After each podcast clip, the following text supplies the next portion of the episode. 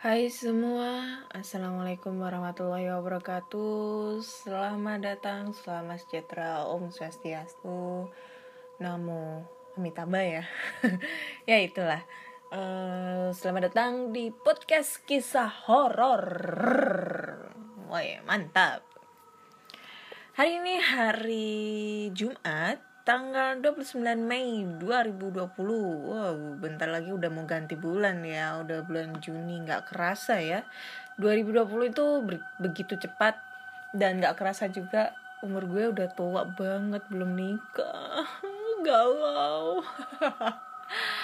Oke, okay, sebenarnya sih aku mau bikin podcast itu kemarin ya, hari Kamis. Tapi berhubung kemarin itu Surabaya lagi dilanda hujan, dari siang sampai tengah malam dan cuacanya itu enak banget suasananya itu enak banget dibuat tidur jadinya molor bablas sampai subuh. Ya. Dan akhirnya paginya banjir. Di tempat kalian sekarang lagi hujan nggak? Kalau lagi hujan enak banget tuh dibuat tidur ya. Sambil dengerin podcast kisah horor mantap.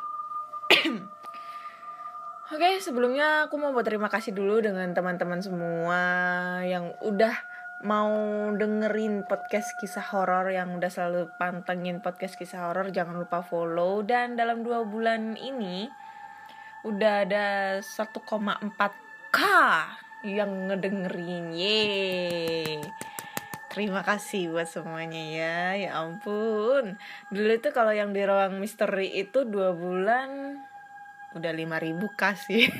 Udah 5k sekarang masih 1,4 k gak apa-apa. Namanya juga masih belajar ya. Tapi aku harap kalian suka dengan cerita-cerita horor yang udah dikirim teman-teman melalui podcast kisah horor at gmail.com ataupun di DM Instagram Ana Olive. Dan jika kalian suka dengan cerita horor yang lain selain di podcast di Spotify ini kalian bisa langsung aja pantengin di YouTube aku channel YouTube aku namanya Ana Olive. Di situ YouTube aku tentang explore tempat-tempat terbengkalai. Tapi karena lagi pandemi ini lagi COVID-19 jadinya aku nggak bisa explore ke mana ke mana-mana jadinya aku masukin episode podcast gitu kan episode cerita horor tapi ceritanya itu beda sama yang aku posting di Spotify, Google Podcast, Anchor, Apple Podcast. Oke? Okay? So, kali ini udah banyak banget email yang masuk, cerita-cerita yang masuk dari teman-teman semua. Aduh, terima kasih banget ya kalian sudah uh, mau percaya untuk ngirim cerita ke podcast kisah horor walaupun ngebacainya juga nggak serem-serem amat tapi ya nggak apa-apa lah. Hmm oke. Okay.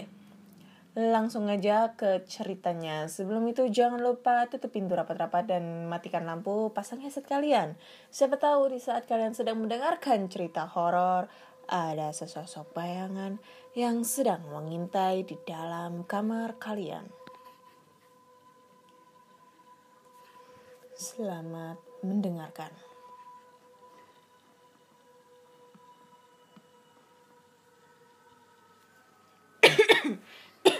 Oke. Okay. Balik lagi dengan aku Ana di sini. Bentar gue colokin dulu ya laptop gue. Hmm, baterainya habis, guys. Oke, cerita pertama datang dari email yang tidak mau disebutkan namanya. Aduh, batuk nih guys. Aku tadi minum es.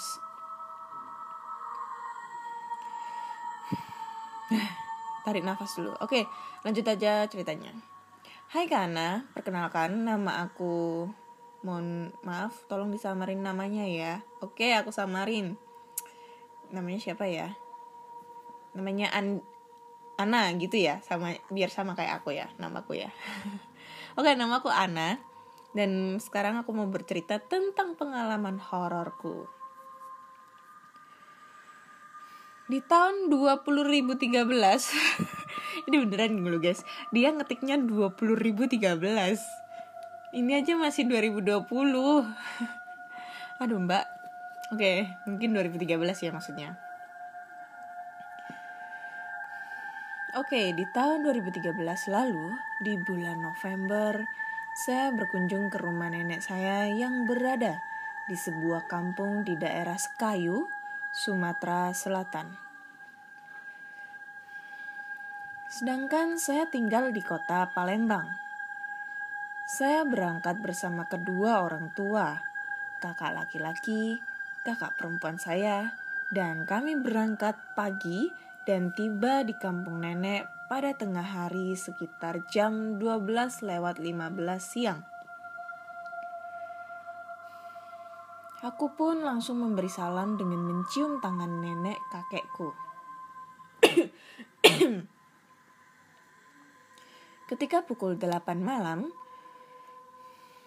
kami berkumpul di ruang keluarga dan bercerita tentang masa kecil ayahku bercerita tentang aku dan kakak-kakakku sewaktu kecil. Sampai kami pun bercerita tentang hantu.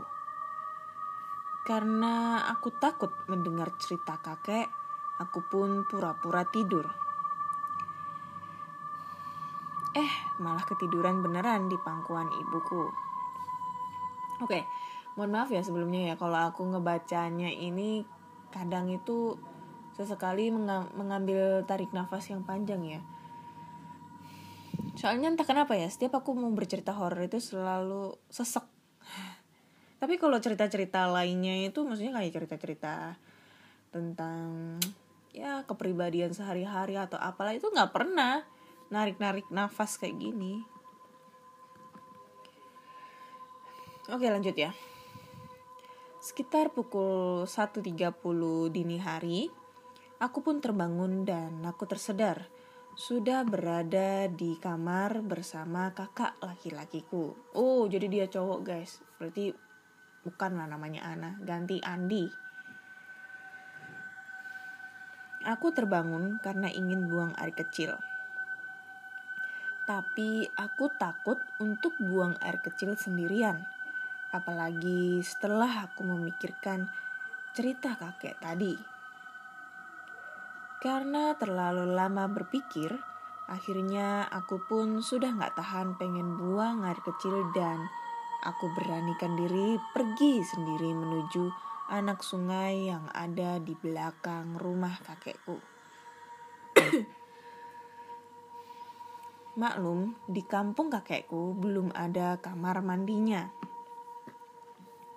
Setelah aku sampai di sungai dan berdiri di tepian sungai, aku melihat ada perahu kecil yang sedang diduduki seorang lelaki yang memakai topi caping yang seperti biasa dipakai petani.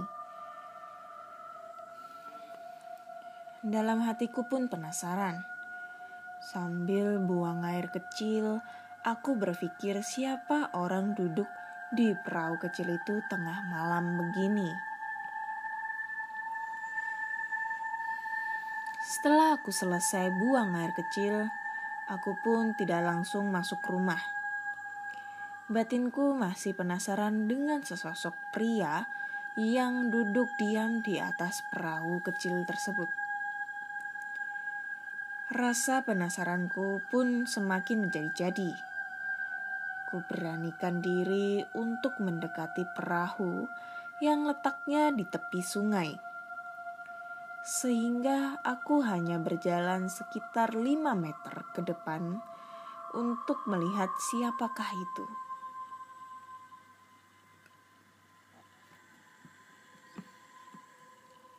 Jarakku semakin dekat dengan perahu kecil itu.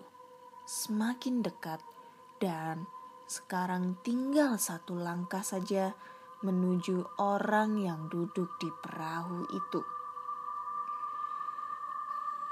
Keadaan yang gelap semakin membuat suasana menjadi mencekam. Maklumlah, di kampung ini listrik masih belum ada. Hanya ada obor yang dipasang di dekat tepian sungai. Ntar, ini ganggu banget. Oke. Sekali lagi ku beranikan diri memanggil orang itu dan dengan menepuk pundanya dan berkata, "Pak, Belum selesai bicara, pria itu menoleh ke arahku dan betapa terkejutnya aku. Mukanya hancur penuh darah dengan mata yang menonjol keluar serta bibirnya yang robek hingga ke telinga. Uh, gak bisa ngebayangin ya gimana mukanya itu ya. Seketika mulutku berat banget mau teriak kayak dijahit dan kakiku pun sama beratnya mau lari nggak bisa. Sehingga sekitar satu menit lebih aku tatap muka sama makhluk itu. Dan setelah itu aku nggak ingat apa-apa.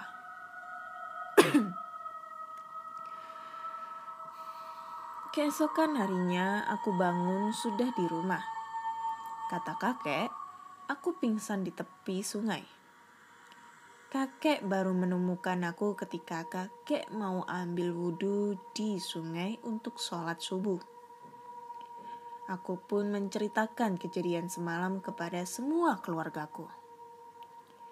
Kakek hanya senyum kecil dan bilang, dia itu Pak Hamid yang rumahnya di seberang sungai ini, yang rumahnya dirampok dan Pak Hamid dibunuh perampok tersebut.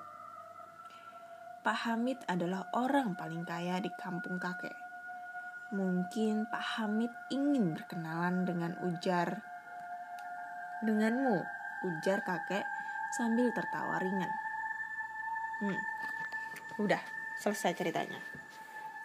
Oke, jadi Mas Andi ini mungkin waktu 2013 masih kecil ya, ya sekitar 10 20 ya SMP mungkin ya, SMP atau SD kali ya. Dan waktu itu dia uh, ketemu sama hantunya Pak Hamid dengan ciri-ciri memakai topi caping, mukanya hancur, matanya melotot keluar dan apa mulutnya ya? Mulutnya ini robek sampai telinga. Oke kalau robek sampai telinga itu kayak aku teringat sama hantu dari Jepang itu apa ya?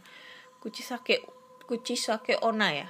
Ya yang cewek yang dibunuh yang apa bukan dibunuh ya dia itu yang pokoknya sih ceritanya itu dia itu uh, dibikin cacat sama suaminya gitulah yang merobek semu eh merobek mulutnya sampai ke telinga dengan menggunakan samurai itu sih. 2013 emang di daerah sana belum belum ada kamar mandi ya. Kalau di desaku sih 2000 2006 ya waktu aku SD SD itu aku lulus 2003 uh tua banget ya. Itu emang belum ada kamar mandi guys di daerah Jogja di pelosok ya.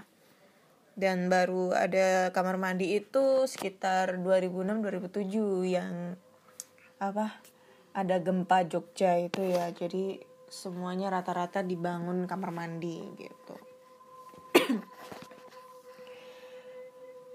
Oke terima kasih buat Mas Andi nama samaran buat ceritanya. Ya ceritanya lumayan creepy banget ya nggak bisa ngebayangin kalau itu yang terjadi adalah aku. Gimana rasanya ya ketemu hantu tapi selama ini sih aku belum pernah ya. Maksudnya itu ya pernah ketemu hantu cuma yang sedetail gitu sampai deket satu langkah itu belum pernah aku. Oke lanjut ke cerita kedua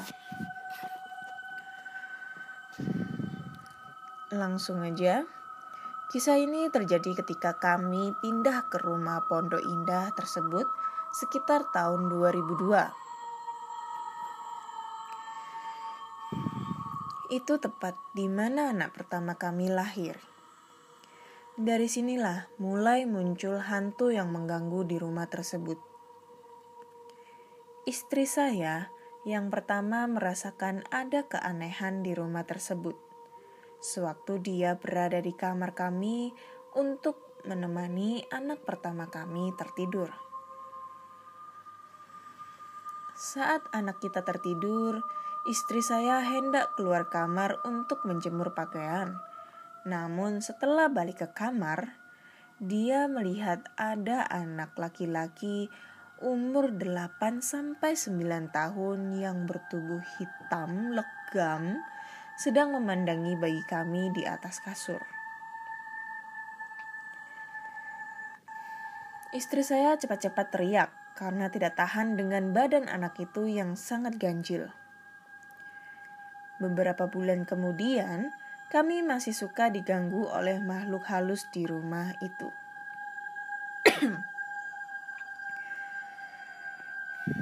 Kejadiannya, eh, kejadian berikutnya yaitu terjadi pada saya sendiri. Anak kami waktu itu berumur lima bulan, dan suatu malam dia terbangun dan menangis. Sebagai orang tua, kami mulai hafal tangisannya kalau dia sedang lapar. Saya bangun dan menggendong anak saya dan kami pergi ke dapur. Anak saya yang tadinya mulai anteng karena saya ajak berceloteh dan saya gendong beberapa menit dan saya gendong beberapa menit kemudian mulai menangis kembali. Kali ini dia seperti ketakutan karena melihat sesuatu. Saya yang tidak takut dengan hal-hal gaib membelokkan badan ke kiri, kanan, ke belakang untuk melihat sesuatu. Ternyata tidak tidak ada apa-apa di dapur ini. Saya berusaha menenangkan anak saya sambil mengaduk-aduk bubur bayi yang tengah dibuat.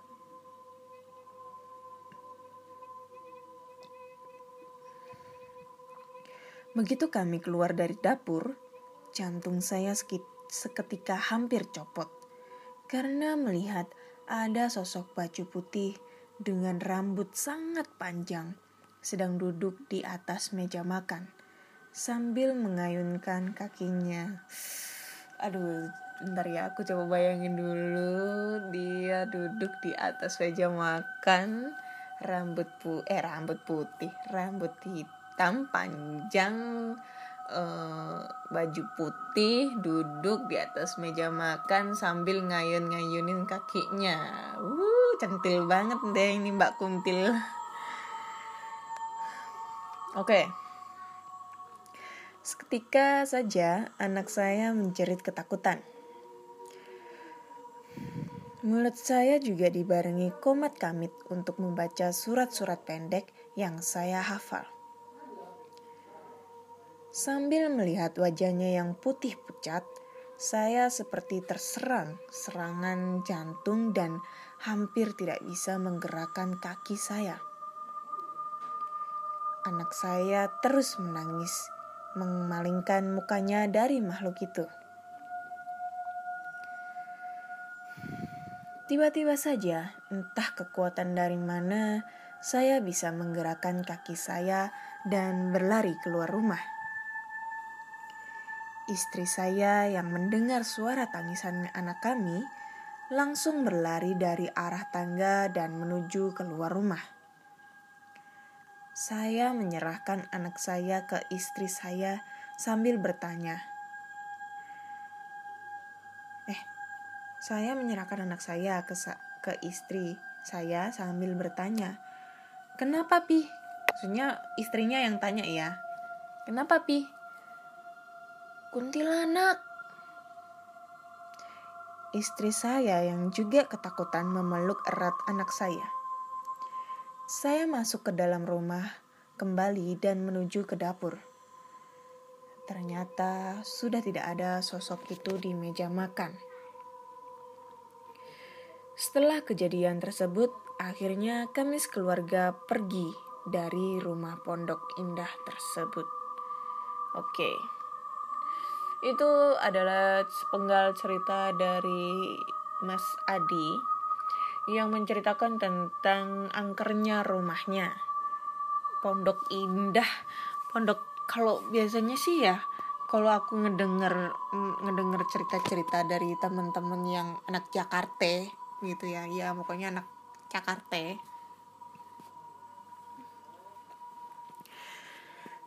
Katanya sih kalau rumah di Pondok Indah itu identik angker ya. Maksudnya perumahannya itu identik angker. Apalagi yang ada kejadian apa? Yang pernah dibikin film Rumah Pondok Indah itu itu katanya based based of true story ya katanya ya. Dan dulu itu pernah temen punya kejadian diganggu pada saat dia main ke rumah temannya yang rumahnya itu di Pondok Indah. Cuma aku lupa ceritanya kayak gimana. Aku lupa. Beneran. Lupa sih. Katanya sih diganggu gitu kuntilanak juga gitu. Tapi ya coba nanti aku tanya sama temanku. So bagi kalian yang rumahnya di Pondok Indah pernah ngalamin kejadian aneh nggak? Selama kalian tinggal di sana atau mungkin kalian punya sanak saudara di Pondok Indah di perumahan Pondok Indah atau mungkin saudara kali eh apa temen gitu kan. Katanya sih emang di perumahan tersebut itu angker gitu katanya ya ya ter terbesit itu semua sih. Nggak tahu ya. Oke kita lanjut lagi ke cerita terakhir. Cerita terakhir datang dari email yang bernama Hasan. Halo Kana dan halo podcast kisah horor. Halo juga Mas Hasan. Namaku Hasan dan soal mengemudi jarak jauh, aku memang masih pemula. Dan kehilafan sederhana seperti membiarkan mobil kehabisan bensin adalah hal yang wajar bagiku. Aduh, kalau aku sih nggak bisa ya membiarkan mobil kehabisan bensin. Kalau motor sih nggak apa-apa bisa dituntun. Mobil ini yang susah guys. Tapi biasanya aku sering nyetir mobil posisi udah abis bis bis bis. Jadi udah e gitu. Udah aku jalanin terus. Mungkin sampai 6 kilo itu bisa itu aku. Oke lanjut Pikiranku sangat kalut sepanjang sepanjang sejam terakhir sebelum kehabisan bensin. Aku sudah berencana akan bermalam di kota Cirebon yang aku capai menjelang pukul 8 malam. Namun di penginapan yang aku datangi itu, aku diberitahu bahwa semua kamar sudah terisi. Beberapa penginapan lain disarankan, tetapi meskipun aku kunjungi satu persatu, setiap kali aku disapa dengan permintaan maaf yang sama. Di sebuah penginapan di pinggir kota, perempuan pemilik penginapan menyarankan agar aku mengemudi beberapa mil menuju penginapan tepi jalan milik seorang kerabatnya. Dia yakinkan padaku penginapan itu pasti memiliki kamar kosong. Karena letaknya terlalu jauh dari pusat kota Cirebon. Dia memberikan memberiku petunjuk yang terperinci soal alamat penginapan yang dia maksudkan. Tapi aku keliru. Sehingga Aku kemudian tak berhasil menemukan jejak apa pun dari penginapan yang letaknya jauh dari pusat kota Cirebon itu. Di sebelah kiri jalan terlihat cahaya terakhir matahari terbenam. Cakrawala patah di sana-sini oleh sosok-sosok rumah warga di kejauhan di seberang sawah. Selain itu, tampaknya aku sudah meninggalkan semua tanda masyarakat. Saat itu, aku sudah tak berharap lagi dapat menemukan penginapan dan sudah memutuskan untuk terus mengemudi sampai tiba di kota atau desa berikutnya dan mencari tempat menginap di sana. Pada saat itulah mesin mobil tergagap-gagap, dan aku menyadari pertama kalinya bahwa aku kehabisan bensin. Ketika keluar mobil untuk melihat keadaan, aku mulai cemas dan gelisah. Karena aku berdiri di sebuah jalan terjal yang dikelilingi oleh pemakaman. Maka aku sedikit kecewa pada pemandangan yang menyapa mata. Hari sudah mulai gelap dan sungguh tidak menyenangkan berada di tempat pemakaman sepi itu. Hatiku menciut. Aku kembali lagi ke mobil dan duduk saja di dalam sampai berharap ada orang lain lewat. Untuk sekedar menghibur diri sendiri, aku pun mulai bersiul. Tapi siulanku tersangkut di tenggorokan ketika aku mendengar bunyi batuk dari arah belakang. Aku menoleh dan memekik ketika sepasang makhluk halus seperti kuntilanak duduk di kursi belakang. Sebelum aku melompat keluar dari mobil, salah satu makhluk itu menerjangku sambil berkata, Siulanmu membuat kami merasa terganggu. Uji, mak, ala mak Jan. Kuntilanaknya protes coy, dia siul. Bisa ngomong. Anjir lah. Setahu aku tuh, aku biasanya tuh kalau ngedengerin cerita dari orang-orang itu ya, ketemu kuntilanak itu nggak pernah ngomong. Yang ada tuh nangis sama ketawa, nangis, ketawa, nangis, ketawa gitu doang. Wah, kalau udah ngomong begini mah udah klimaks ini seremnya. Aku menjerit dengan mengarahkan mengerahkan segenap tenaga. Aku mengayunkan tangan ke wajah makhluk itu. Tapi itu sia-sia. Makhluk itu masih menahan tubuhku. Kemudian aku teringat ilmu-ilmu yang aku dapat sewaktu aku menimba ilmu di TPA Taman Pendidikan Al-Quran. Ketahuilah bahwa zikir yang paling utama adalah kalimat La ilaha illallah dan aku pun mulai membaca La ilaha illallah berulang-ulang. Dan alhamdulillah kedua makhluk halus itu pun menghilang. Aku membacanya sampai pagi tentunya dengan mata terpejam dan setengah tidur.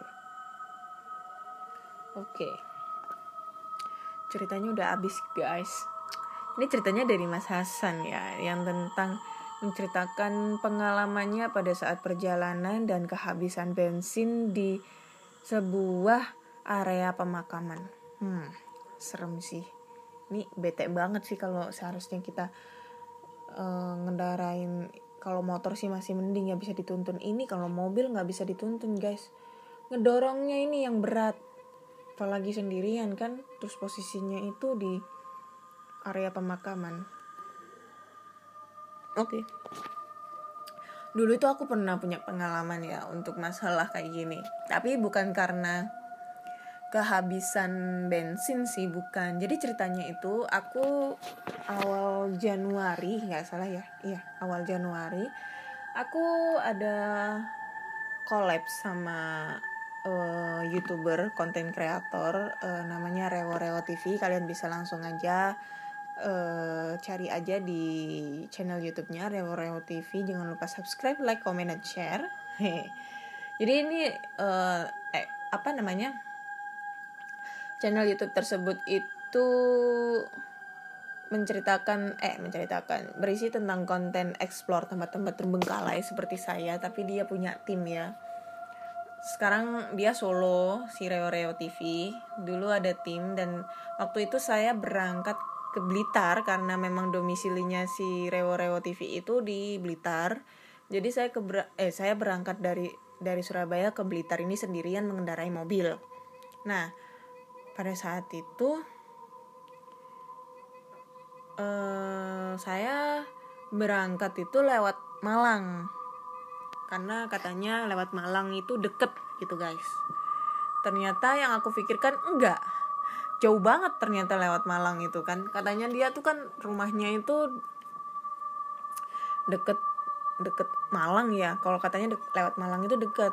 Ternyata itu pas aku lewat Malang itu jauh lebih deketan lewat lewat kediri gitu kan. Itu jauh banget gitu kan. Uh, harus melewati bendungan apa segala macam jauh. Aku berangkat jam jam 9 nyampe sana jam 2 dah. Udah gitu udah explore explore tengah malam jebret. Nah pada saat itu aku langsung kita selesai explore itu jam 3 jam 3 subuh. Eh jam 2 subuh. Ya jam 2 subuh. Lalu aku nganterin tim Rewo Rewo TV ke rumahnya. Dan pada saat itu aku nggak mampir guys. Maksudnya nggak nggak. Ya waktu itu kan ditawarin ditawarin untuk nginep di rumahnya.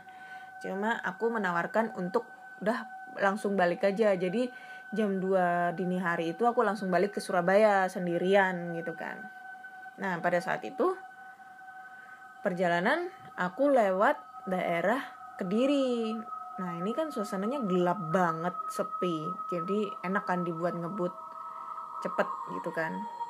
Nah, pada saat itu uh, untuk masuk tol itu di sana nggak ada tol. Jadi kalau masuk tol itu lewat Kertosono. Aku lewat Kediri. Kalau kalau lewat Kediri mau ke tol ke Kertosono itu jadi aku lewat Minggiran, Papar itu kan Purwasri. Nah, waktu itu jam jam menunjukkan pukul 3. Cepet aku pokoknya perjalanan dari dari Blitar ke ke mana itu? Ke Kediri itu sejam aku. Itu cepet banget. Aku capek ngantuk ya ngantuk banget nggak bisa ditahan. Akhirnya aku mencari-cari tempat yang sekiranya itu bisa dibuat tidur di dalam mobil. Karena waktu itu posisinya nanggung banget ya kalau aku harus nyari penginapan. Ya sebenarnya sih bahaya juga ya kita tidur di mobil parkir di sembarangan tempat. Tapi ya mau gimana lagi uh, aku nggak ngerti harus kayak gimana gitu udah posisi uh, dini hari dan posisinya itu di daerah Minggiran Papar Purwasari itu nggak ada penginapan guys. Beneran nggak ada penginapan. Sepi jalannya itu. Gelap. Kalau kalian orang sana itu pasti tahu lah gelap banget jalannya kalau malam itu. Nah eh, alhasil aku nyari pom bensin dong. Pom bensin yang sekiranya buka 24 jam. Soalnya kan di situ kan aman banget sih kalau aku buat tidur nah itu aku nggak nemuin aku nemuin pom bensin. Ternyata pom bensinnya ini tutup. Nggak salah itu tempatnya itu di deket terminal Purwasri. Ya ya terminal Purwasri. Itu tutup karena sebenarnya sih dia bukanya 24 jam tapi kebanyakan eh, bahan bakarnya pada habis jadinya tutup. Nah tapi di posisi itu banyak mobil-mobil yang parkir di sana. Mungkin pada istirahat kan. Banyak mobil-mobil parkir di sana. Ya udah aku alhasil tidur di sana. Ya sekitar ada tiga tiga empatan mobil lah sama sama mobilku. Jadi lima gitu ya. Jadi aku parkir di sana agak deket sama mobil satunya biar bisa ya kalau misalnya ada kejadian apa apa biar bisa langsung teriak minta tolong gitu kan aku tidur coy. Nah posisinya aku nggak nyalain mobil karena bahaya ya. Kita tidur kita tidur kita nyalain mobil kita nyalakan AC itu bahaya banget. Janganlah. Kalau bisa dalam keadaan mati mobilnya. Terus aku buka jendelanya itu dikit dikit banget biar ada ventilasi udaranya biar ada udara masuk gitu kan. Nah aku buka. Itu aku tidur jam 3 lewat jam lewat 10 itu setelah itu sekitar 10, udah tidur sekitar 10 menit kemudian sekitar hampir setengah empat lah. Itu aku ngedengar suara ketok-ketok uh, kaca mobil. Kebangun dong keras banget. Tok tok tok tok tok tok gitu kan. Tok tok tok tok tok tok. Ke apa ya ngetoknya itu nggak bukan berirama tapi kayak orang orang kayak apa sih ya? Kayak orang keburu-buru gitu tok tok tok tok tok tok gitu kan. Nah aku kebangun dong noleh ke kanan ke kiri nggak ada orang. Terus aku noleh ke belakang juga nggak ada. Nolehnya ke belakang ya bukan lihat dari uh, kaca spion belakang kaca spion tengah gitu kan. Terus aku tidur lagi ya. Tidur lagi jarak 5 menit kemudian ada yang ngetok lagi tok tok tok tok tok, tok. ah aku itu udah mulai takut takutku tuh begal gitu kan begal gitu. Udah tetap aku masih dalam posisi jadi posisiku tuh agak agak miring gitu ya nggak kelihatan dari belakang. Nah pas waktu itu aku ngelihat lagi dia ngetoknya dua kali guys. Tok tok tok tok tok. Udah tok tok tok tok tok gitu terus. Nah pas aku ngelihat di aku kan nggak berani balik ke belakang. Pas soalnya suaranya itu dari arah belakang kaca belakang. Nah pas aku pas aku ngeliat di kaca kaca apa? Kaca spion tengah aku ngeliat ada muka. Muka itu kayak ditempel di kaca gitu kalian bisa bayangin ya muka ditempel di kaca. Itu cewek matanya itu hitam bulat. Terus uh, apa maksudnya lingkaran mata hitam matanya itu merah pucet nggak begitu jelas kelihatan agak gelap ya karena posisinya itu lampunya agak redep eh, redup remang-remang gitu. Dan posisinya itu gini guys. Jadi kayak tangan tangan dua-duanya itu ditempelin di kaca gini terus e, mukanya itu ditempel di kaca sampai plek gitu loh ya kalian bisa tahu lah muka ditempel di kaca itu kayak gimana gitu kan posisinya. Nah kayak gitu guys. Itu serem. Sambil baca-baca doa, uh baca-baca doa ayat-ayat pendek gitu ya yang sebisaku aku gitu. Sambil merem mata. Baca-baca baca-baca terus. Terus nggak eh, nggak uh, lama kemudian aku buka udah nggak ada. Hilang. Hilang terus aku lihat kanan kiri posisinya udah udah apa ya udah beberapa mobil udah hilang gitu kan. Maksudnya udah pergi gitu tinggal sekitar dua iya dua mobil aku sama sampingku. Dan dia posisinya di dalam mobil itu orang-orang udah pada mau sholat subuh gitu. Alhasil aku langsung pergi. Nggak mau tidur nggak mau ngelanjutin tidur aku langsung melek melek udah seger mataku dan aku langsung pergi dari situ dari pom bensin itu. Terus aku tanya kan sama temanku yang ada rumahnya di daerah situ rumahnya di Purwasri dan emang kebetulan rumahnya itu uh, depan Purwasri. Cuma pas waktu aku mau nginep di rumahnya itu ah enggak lah dia lagi di Surabaya kan. Jadi katanya emang di daerah situ tuh emang angker. Apalagi di sebelah term, di sebelah pembensin itu ada terminal. Nah terminal ini dekat situ ada pabrik katanya. Itu dan pabrik itu adalah pabrik yang paling angker gitu katanya. Karena pabrik itu uh, udah dibangun sejak zaman Belanda gitu katanya. Ya itu sih pengalamanku. Terbesit itu semua aku tuh banyak banget sih pengalaman horor. Cuma untuk pengalaman yang sekiranya itu sampai kesurupan apa itu belum pernah deh kayaknya. Oke lah cukup sekian dulu cerita kali ini. Ya udah tiga cerita yang aku bacain dan bonus satu cerita dari aku. Udah jadi udah totalnya empat cerita. Ya menurut kalian bagaimana? Serem apa enggak? Ya kalian bisa langsung komentar aja. Komentar di mana ya? Aku nggak ada pot eh, nggak uh, ada Instagram podcast sih.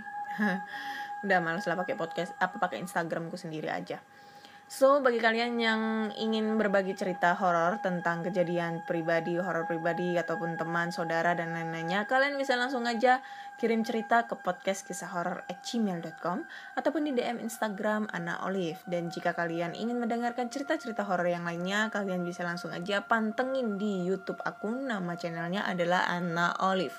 Di sana adalah channel YouTube Explore tempat-tempat terbengkalai dan cerita horor. Dan jangan lupa subscribe, like, komen, dan share. Dukungan dari kalian adalah salah satu bleh, dukungan dari kalian adalah salah satu motivasi aku untuk membuat konten-konten yang jauh lebih serem lagi. Oke? Okay? Terima kasih semuanya. Selamat malam, sam uh, selamat menjelang malam minggu. Cile malam minggu. Oke, terima kasih semuanya dan Sampai jumpa di cerita-cerita horor berikutnya. Wassalamualaikum warahmatullahi wabarakatuh.